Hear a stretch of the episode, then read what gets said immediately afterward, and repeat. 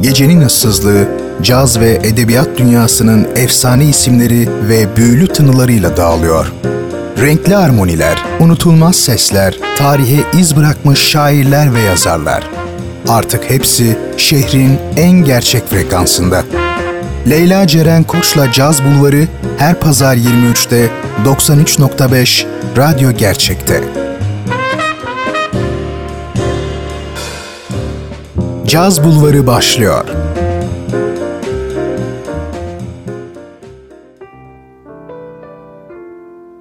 Edebiyat ve cazın şehirle buluştuğu nokta 93.5 Radyo Gerçekten herkese güzel bir gece diliyorum. Ben Leyla Ceren Koç'la birliktesiniz ve her pazar gecesi olduğu gibi bu gecede birbirinden değerli isimlerin yaşamlarıyla radyonuzun diğer ucunda olacağım. Genelde bir edebiyat bir de caz sanatçısını anlattığım programımda bu hafta daha çok edebi kimliklere ağırlık vereceğiz. Daha doğrusu filozoflara ve onların hayatlarına göz atarken karma bir caz listesiyle gecenize eşlik edeceğim. Peki haftanın bu önemli isimleri kimler? Birinin adının geçtiği noktada diğerinin mutlaka akıllardan geçtiği, hatta dile döküldüğü birinden bahsederken diğerini anmadan geçemeyeceğimiz tarihin en unutulmaz çiftlerinden ve feminist yazar ve düşünür Simone de Beauvoir ve varoluşçuluğun babası Jean-Paul Sartre'dan bahsedeceğim bu gece sizlere. Biri sağlam bir feminist, diğeri ise varoluşçuluğun babası dediğim gibi iki tarihi değer. Dilerseniz vakit kaybetmeden başlayalım. Açılışımızı da Miles Davis'le yapalım. Caz Bulvarı başlıyor. Hoş geldiniz. Müzik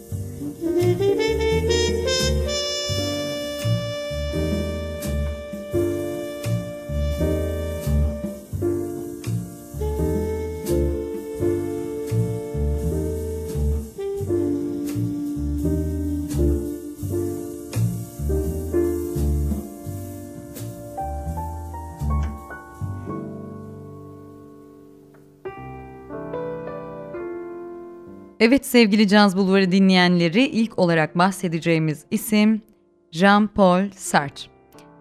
Küçük yaşta babasını kaybeden Sartre zengin bir ailenin çocuğu olarak 21 Haziran 1905'te dünyaya geliyor. Babasının mesleği askerlik, amcası mühendis, annesi ise ünlü hümanist düşünür Albert Schweitzer. Çocukluğu akrabaları arasında geçen Sert, 10 yaşına kadarsa büyük babası Karl Schweitzer'in etkisinde büyüyor ve geniş aile kitaplığı sayesinde de erken yaşlarda edebiyata yöneliyor yazar. Bu andan sonra da arkadaşlarıyla oynamak yerine kitap okumayı tercih eden tam bir edebi bağımlılık geliştiriyor. Bu arada Serç erken yaşlarda kaybettiği babasının ölümüyle ilgili ise birçoklarına ilginç gelebilecek bir yorumda bulunuyor ve diyor ki hayatımın en büyük olayı. Yaşasaydı üzerime düşecek ve beni susturacaktı. Bu sebepten de yaşamı boyunca ne otoriteye ilgi duymuştur ne de başkaları üzerinde hakimiyet kurmak istemiş, güç kullanmak istemiştir. İşte Sartre'ın içinde büyüdüğü burjuvazi ortamı belki de onun hayatı boyunca her türden otoriteye karşı çıkmasına sebep olmuş. Dediğim gibi babasının ölümünden sonra annesiyle dedesinin yanında yaşayan Sartre, dede Schweitzer'in hane içinde kurduğu otoriteden de rahatsız olmuş.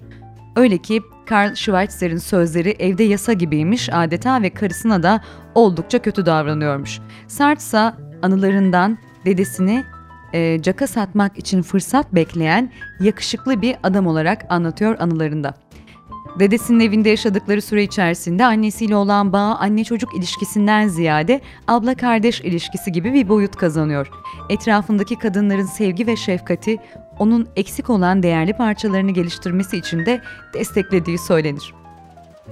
Öyle ki bir noktadan sonra hem Sart hem de çevresi onu dahi bir çocuk olduğunu kabul eder ve onaylar. Çocukluğu böyle sürüp geçerken Sartre'ın tüm hayatını etkileyecek bir olay meydana gelir. Soğuk algınlığına yakalanan yazar, dönemin sağlık koşulları içerisinde korkunç komplikasyonlara maruz kalıyor ve tüm bu hastalığın sonunda da sağ gözündeki kısmi körlüğüne sebep olacak olan komaya giriyor. Ardından da hayatı boyunca tuhaf bir şaşılığa sahip olmuş ve etrafa kısık gözlerle bakmak durumunda kalmış. İlerleyen senelerde ise annesi Ortodoks bir burjuva olan Joseph Mansi ile evlenir. Mansi her e, açıdan tam bir üvey baba. Artık annesinin üzerindeki ilgisini de yavaş yavaş kaybettiğini hisseden Sartre e, bir yandan zengin çocuklarının kendisiyle alay etmeleriyle e, uğraşa durur. Bu noktada dünyası karışan e, Sartre kendine güvenmeyi tercih ederek içine kapanıyor. Güçlü egosu zihnini tam bağımsız bir şekilde geliştiriyor ve asla korkak değil. Kavgacı bir karakterde gözlüklü, şık giyimli, cılız bir erkek çocuğu Sert. Her şeyi bilir aslında ve onun her şeyi bildiğini de herkes biliyor. 15 yaşına geldiğinde Sert, saygın bir lise olan 4. Henry Lisesi'nde yatılı olarak okur ve bu dönemde inanılmaz derecede okumalar yapmaya başlar. Bu onda derin bir edebi birikime sebep olur tabii.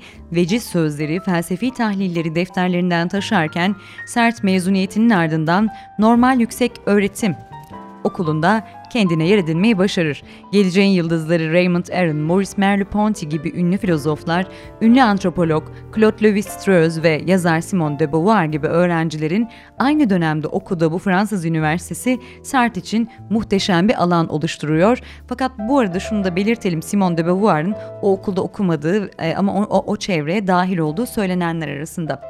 Sert okuldan sonra Sen Nehri'nin kıyılarındaki kafelerde Aaron ve Merleau-Ponty ile derin entelektüel tartışmalara giriyor, her şeyi okuyormuş.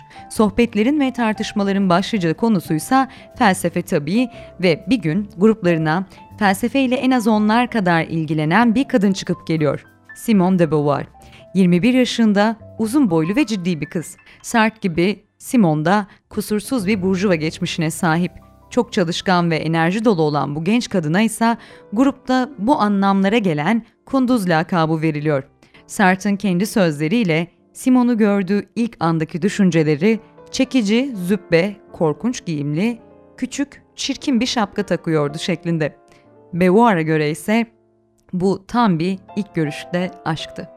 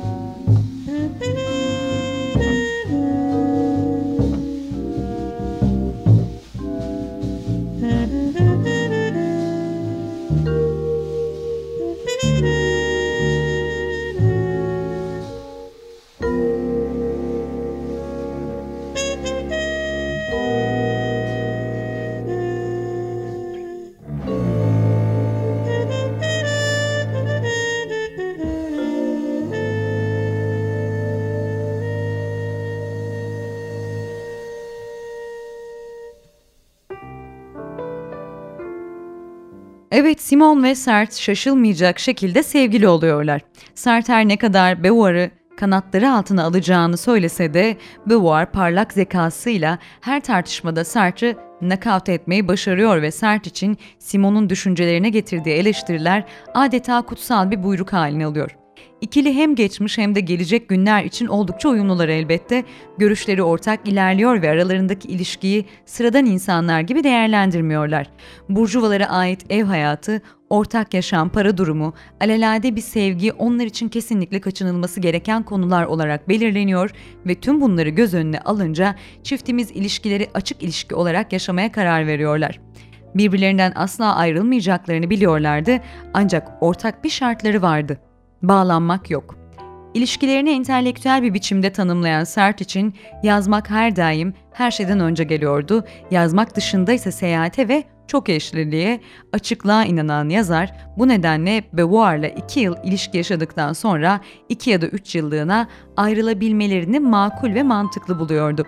Öğrencilik yıllarından sonra ise Simon Paris'in dış mahallelerinden birinde bir kız lisesinden psikoloji e, dersleri veriyor lisede İse 18 ay sürecek olan askerlik görevini yapmaya başlıyor. Bu dönemde mektuplaşıp bazı hafta sonları görüşmeyi de sürdürüyorlar. Askerliğinin ardından Sartre küçük bir kasabada öğretmenlik yapmaya başlıyor ancak bu onu elbette mesleki anlamda tatmin etmeyince bu durumun sonucunda Alman filozof Husserl'le yolu çıkıyor, e, onunla yola çıkıyor ve görgü bilimini keşfediyor ve böylece Fransız Enstitüsü'nde bir yıllık çalışmasına başlayan yazar ardından ilerlemek üzere bir akım seçiyor ve bu akımda varoluşçuluk oluyor elbette.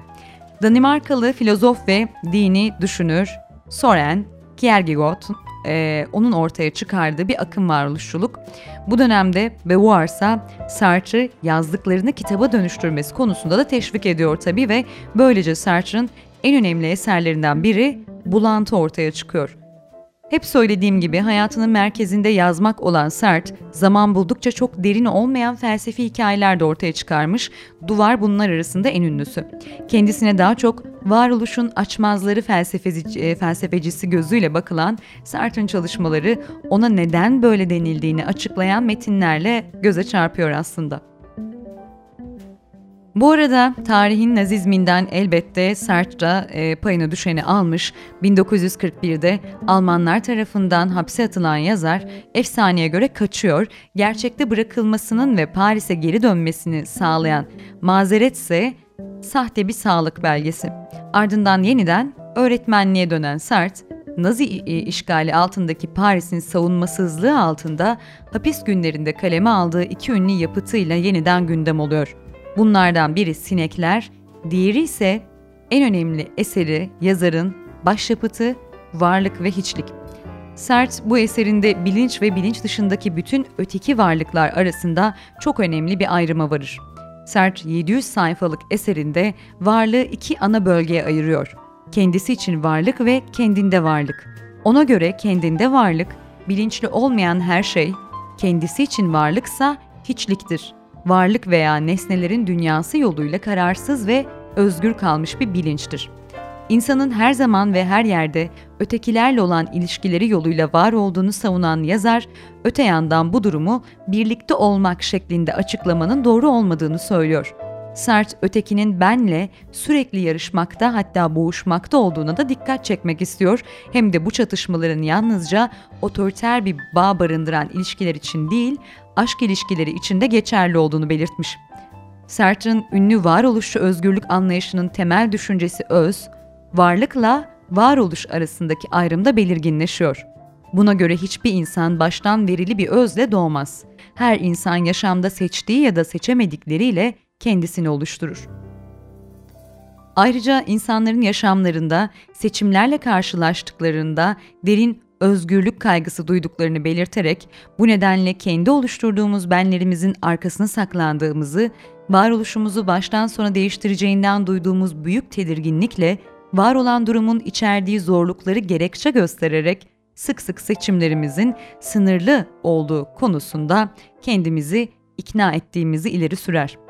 Sert aynı minvalde düşüncelerini barındıran eserleri, özgürlüğe uzanan yolları, seneleri 1945-1949 seneleri arasında varoluşçuluk bir insan insancılıktırı da 1846 senesinde kaleme almış.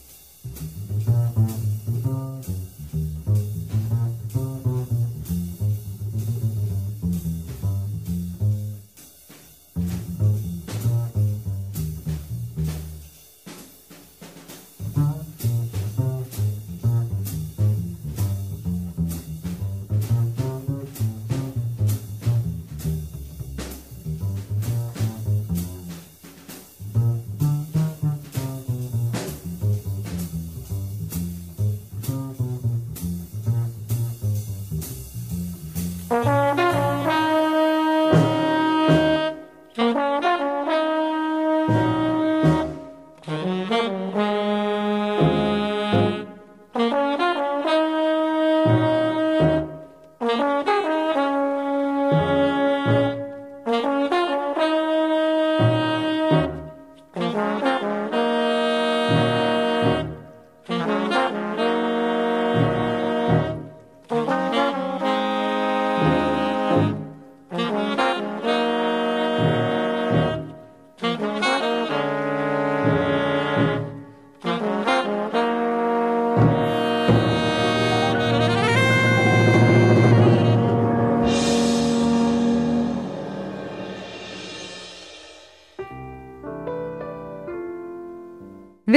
İkinci Dünya Savaşı'nın ardından Jean-Paul Sartre edebiyattaki boşluğu doldurmuş diyebiliriz kültürel anlamda. Kendisi için övgüler yükselirken o varoluşçuluğu basit terimlerle anlatan Varoluşçuluk bir insancılıktır adlı kitabını yazıyor. Bu kitabındaki hümanizm ise şu şekilde tanımlanıyor. Bir kişinin insanlık hakkında hüküm vermesi kabul edilemez. Varoluşçuluk bu tür yazgıları ortadan kaldırır. Bir varoluşçu insanı asla bir amaç olarak görmeyecektir çünkü insan hala irade sahibidir.'' Sartre'ın düşünceleri 50'lerden sonra ise giderek siyasal bir boyut kazanıyor, varoluşçuluk ve Marksçılık arasında orta bir yol bulmaya çalışıyor. Sartre, Diyalektik Aklın Eleştirisi adlı eserinde işte bu konuya ilişkin düşüncelerini aktarır. İnsanın özgürlük savaşımının gerek bireysel gerekse kolektif seçimler üzerinde maddi ve tarihsel koşulların neden e, nedenli önemli olduğunun istenen ölçülerde varılmasıyla olanaklı olduğunu savunuyor. 60'lı yıllarda insanın özgürlüğüyle aydınlanışı önünde maddi koşullarca yaratılan engellerin nasıl ortadan kaldırılabileceği yönünde bir düşünce çizgisinden gidiyor. 1963 senesinde ise Sartre, Öz Yaşam öyküsünü kaleme aldığı Sözcükler adlı eserini yayınlıyor. İlginç olansa Sartre felsefi ve politik yazılarıyla değil, Sözcükler adlı bu eseriyle Nobel Edebiyat Ödülüne layık görülür fakat bu ödülü reddeder ve der ki yazarlar kurumların kendilerini bir kalıba sokmasına izin vermemelidir. Sartre yaşamının son günlerinde ise sağlığını iyiden iyiye kaybeder ee, ancak durum böyle olsa da Le Ton Modern dergisinde politik düşüncelerini paylaşmaya da devam eder. 60'larında, 70'lerinde gözüken Sartre için Simons ise bu dönemde yine Sartre'ın gözleri iyi görmediğinden ona kitap okuma görevini üstlenir, yazmayı da gözlerine rağmen sürdürmeyi denese de bu noktada yine Simon'dan desteğe ihtiyaç duyar. Sağlığı her geçen gün kötüye giden Sartre sonunda 15 Nisan 1980 günü yaşamını yitirir. Cenaze töreninde 25 bin kişi hazır bulunur. Cenazesi en iyi çalışmalarını yaptığı, kaleme aldığı Latin Quarter'in e, o bölgedeki kafelerin önünden geçirilir.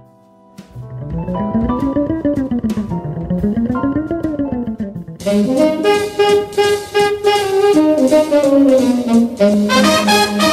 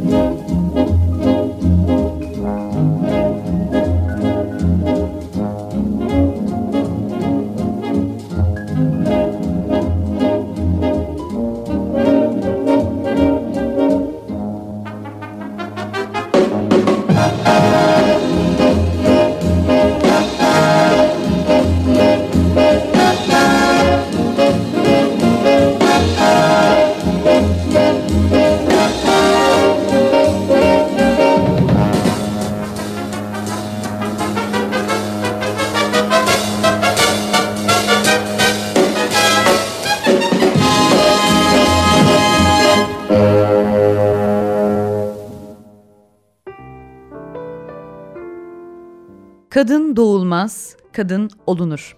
Evet sevgili Caz Bulvarı dinleyenleri, bu cümlenin sahibi Simone de Beauvoir.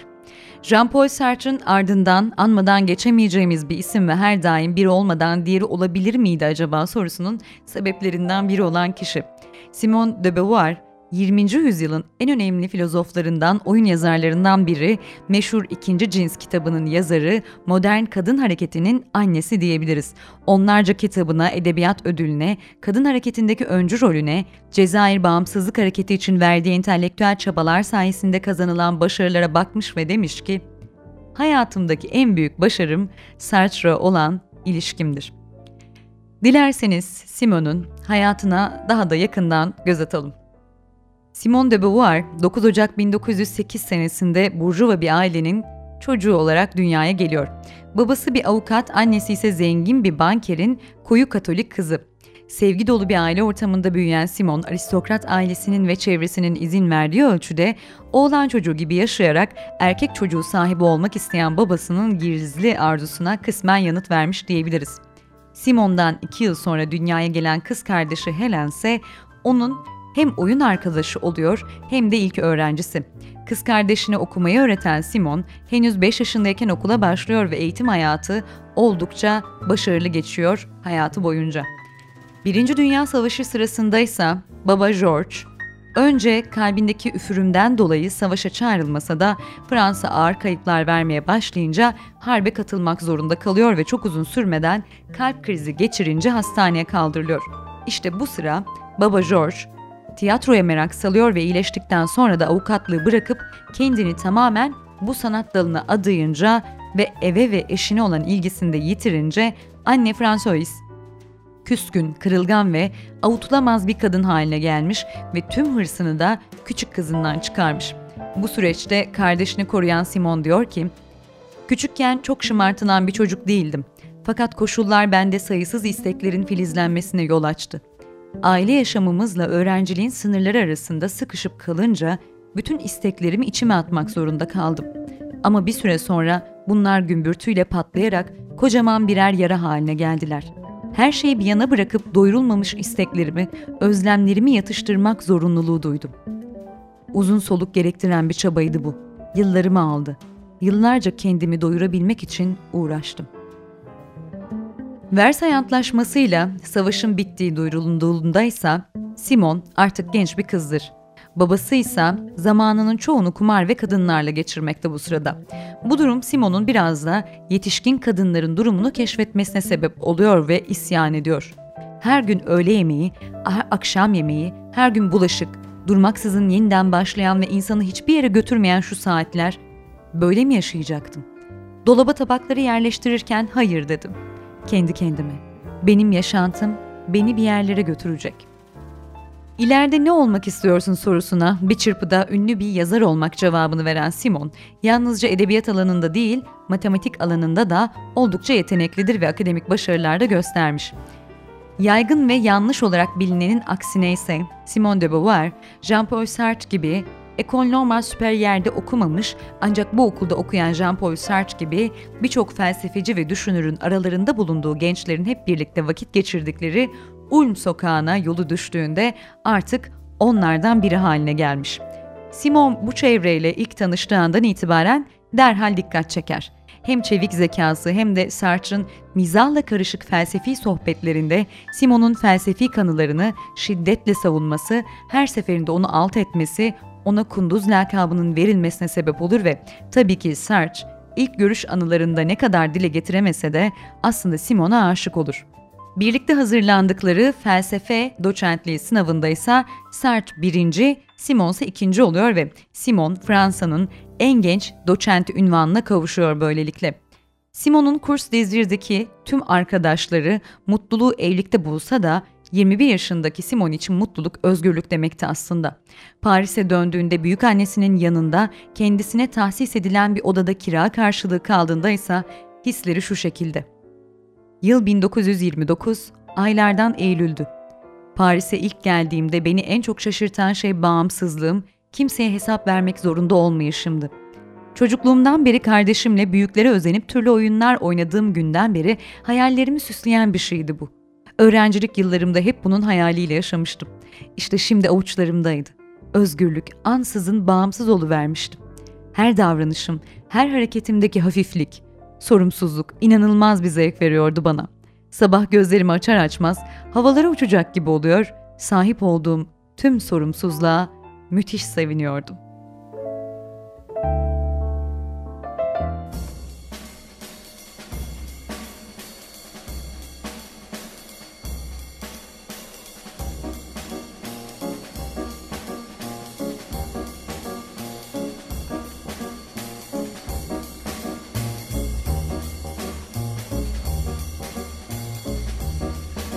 Thank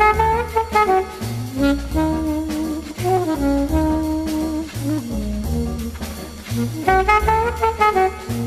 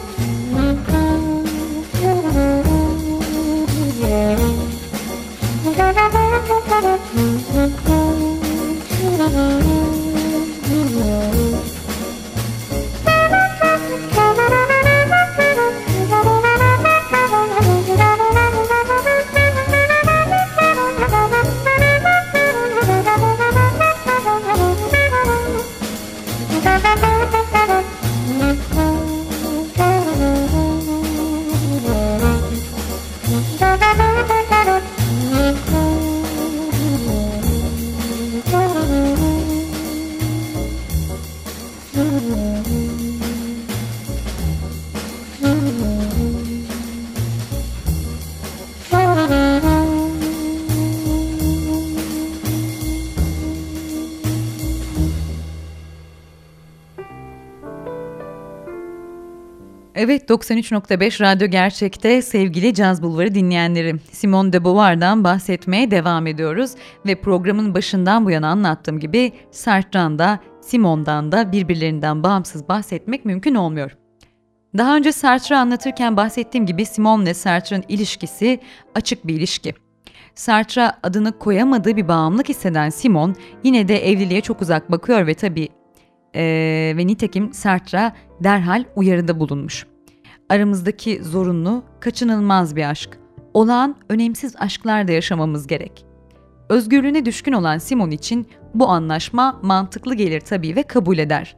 Sartre, Simon'a da iki yıllık bir deneme süresi önerir, yaptıkları anlaşmaya göre ne olursa olsun birbirlerine gerçekleri söyleyeceklerdir. Yıllarca annesi ve babasının evliliğinde gördüğü mutsuzluklar, yalanlar ve ikiyüzlü gülümseyişlerin sonu anlamına geliyorsa bu anlaşmayı kabul etmeye razıdır Simon ve aralarında evlilikten çok daha güçlü bir bağ kurulur, felsefi ve entelektüel bir paylaşım ve yazmak. Bu süreçte az önce Sartre'ın hayatında anlattığım gibi Sartre askerliğe gidiyor ve uzunca süreler ayrı geçiriyorlar. Zorlu işgal günlerinin ardındansa babasını kaybeden Simon son derece sofu olan annesinin bakımını üstleniyor.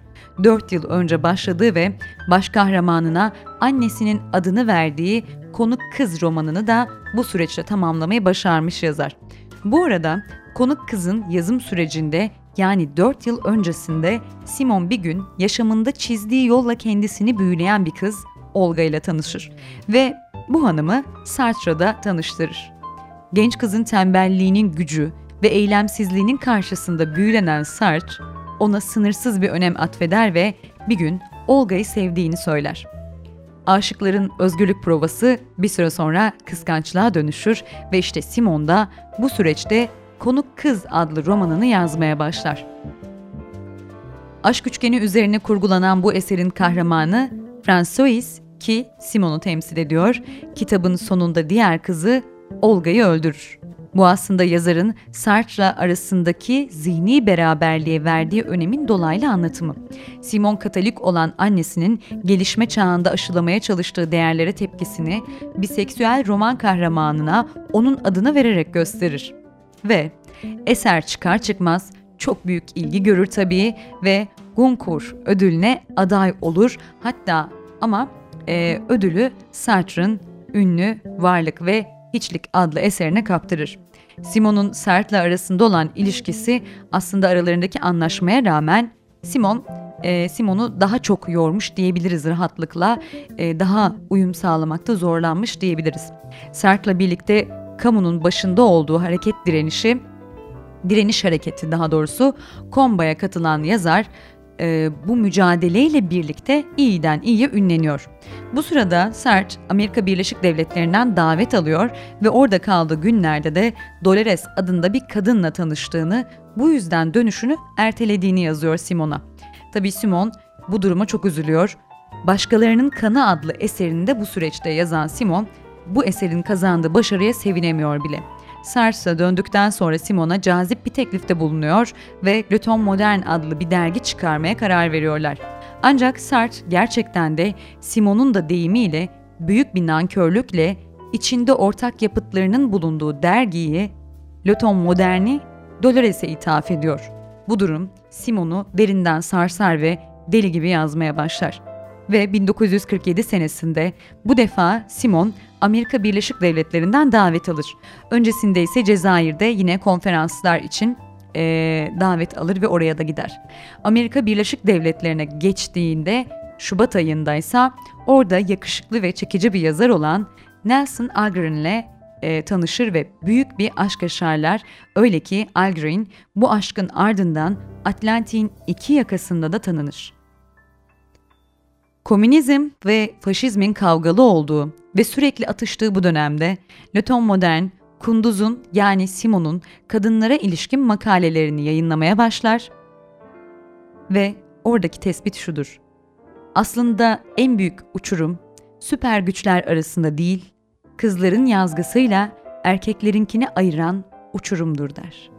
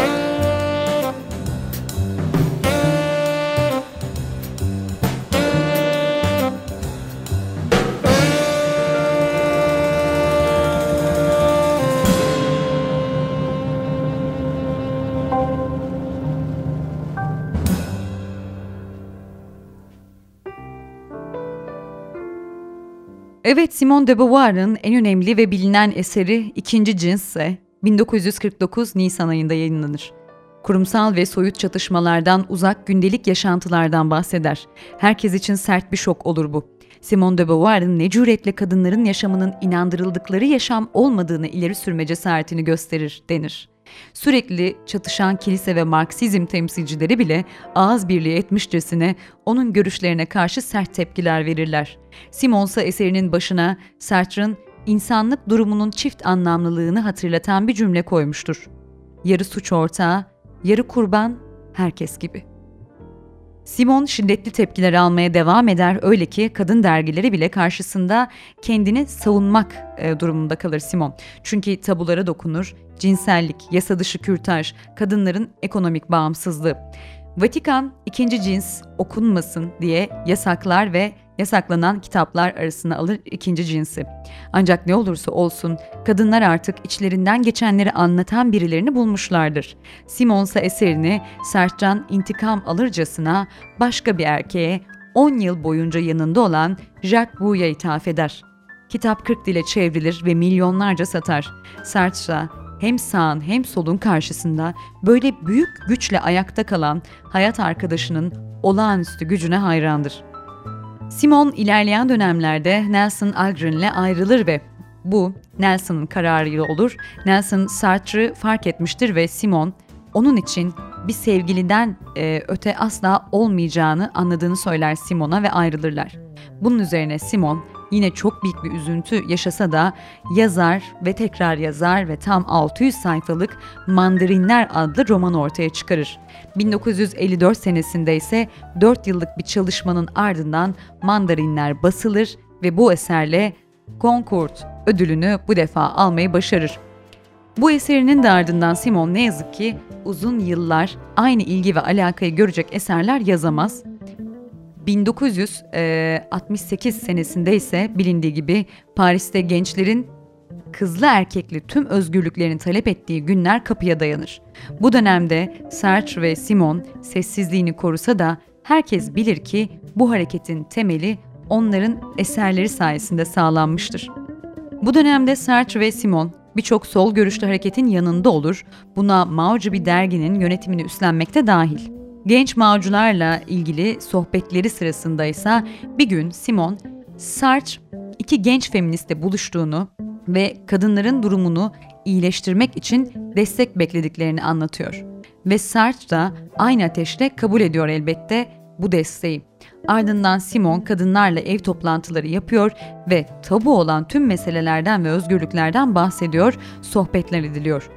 Bir pazar günü ise gruptan Cizel Halimi, bir kadının kızının kürtaj olduğu için erkek arkadaşı tarafından ihbar edildiğini ve doktorun da kızı ve annesini tutukladığını söylüyor. Adaletsizlik Simon'u ateşliyor ve eski enerjisi yeniden yerine gelerek bu işin peşine düşüyor. Çeşitli gösterilerin yapıldığı duruşma günü mahkemeye tanık olarak çıkan Simon, buyurgan bir ses tonuyla kadınların felaketini yargılama hakkını kendinde gören bu siyah cübbeli beylere ders vermeye başlıyor ve genç kızların pembe düşleri bir yana ev işleriyle tükenecek hayatlarının gerçekliğini anlatmaya başlıyor.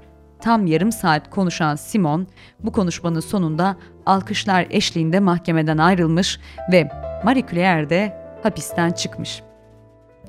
Simon'unsa tavrı hala çok net ve kesin oluyor ve diyor ki, Tüm bunlar çok güzel ancak unutmayın ki hiçbir şey asla kesin kes kazanılmış değildir. Bu hakların yeniden tartışma konusu edilmesi için bir ekonomik bunalımın patlak vermesi yeterli olacaktır. O yüzden uyanık olalım.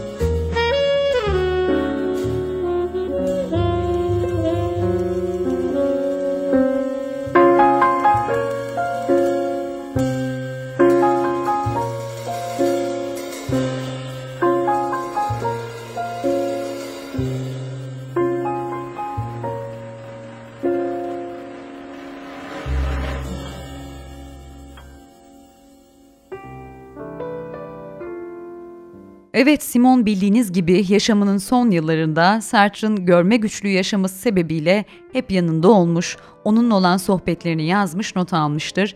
Hayat arkadaşlarının kendisinden önce e, bu dünyadan göçüp gitmesi korkusunu hep içinde taşıyan Simon'un korktuğu başına ne yazık ki gelir ve ne yazık ki Sartre yaşamını yitirir.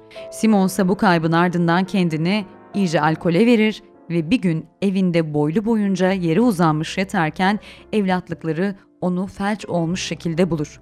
Birkaç ay sonra toparlanan Simon bu defa Sartre'ın son günlerini yazmaya karar verir, filozofun üstüne 200 sayfaya aşkın bir kitap yazar.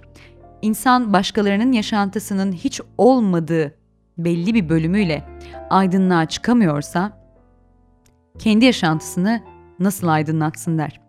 Sartre'ın ölümünden aylar sonra ise unutulmaz aşığı Nelson Agrin de e, ölüm haberini alır. O da hayatını kaybeder. Simon e, Mandarinler romanında tüm ilişkilerini açıktan açığa anlatmasının kırgınlığıyla Algren ve Simon küs ayrılmışlardır bu dünyadan. Algren her daim Simon'a küs kalmıştır. İlişkilerinin tüm açıklığını Mandarinler'de açıkladığı için. Ve Sartre'ın ölümünden 5 yıl sonra bir gün Helen'i arayan Sylvie, Simon'un ameliyat edilmesi gerektiği haberini verir. Artık yorgun düşen Simon'un başucunda Sartre'ın evlatlığı Lansman ve Simon'un evlatlığı Sylvie ve kız kardeşi Helen nöbetleşe beklerler. Durumu iyiye gitmeye başlayınca doktorlardan e, onayını alan Helen ise resim sergisi için Kaliforniya'ya uçar ancak 14 Nisan 1986 sabahı acı haber telefonla gelir Simon kardeşine veda edemeden hayata gözlerini yummuştur. Cenazesinde ise tüm dünyadan kadınlar kaldırımlara dizilir, ellerinde çiçekler ve gözyaşlarıyla kendi haklarını savunan bu güzel kadının ardından el sallarlar. Dünya kadınlarının hayatını, yolunu, yönünü değiştiren tek bir kadın Simone de Beauvoir. Evet sevgili Caz Bulvarı dinleyenleri, yaşamları, aşk ilişkileriyle tarihe ve insanlığa hem çok büyük kazançlar sağlamış hem de derin soru işaretleri bırakmış iki isim Jean-Paul Sartre ve Simone de Beauvoir. Bu gece onlardan bahsettik. Onları ve yaşamlarını düşünmek bile başlı başına felsefi bir düşünüm adeta ve e, Simon tüm kadınların tarih boyunca en cesurlarından olacak ve öyle olmaya da devam edecek yıllar geçse dahi gerçek bir kadın olarak her zaman karşımızda örnek olarak orada bekleyecek. Ne demiştik? Kadın doğulmaz, kadın olunur. Sevgili radyo gerçek dinleyenleri, Caz Bulvarı'nın bu haftada sonuna geldik. Haftaya yepyeni değerlerle buluşuncaya kadar kendinize iyi bakın. Huzurlu geceler diliyorum. Hoşçakalın.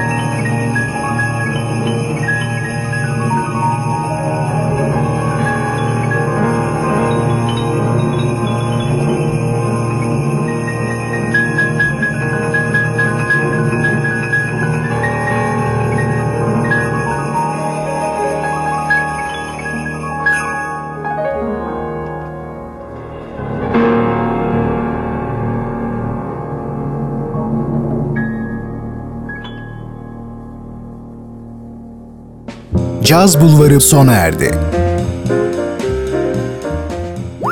Bu program hakkındaki düşüncelerinizi dinleyen et radyogercek.com adresine mail atarak bize ulaştırabilirsiniz.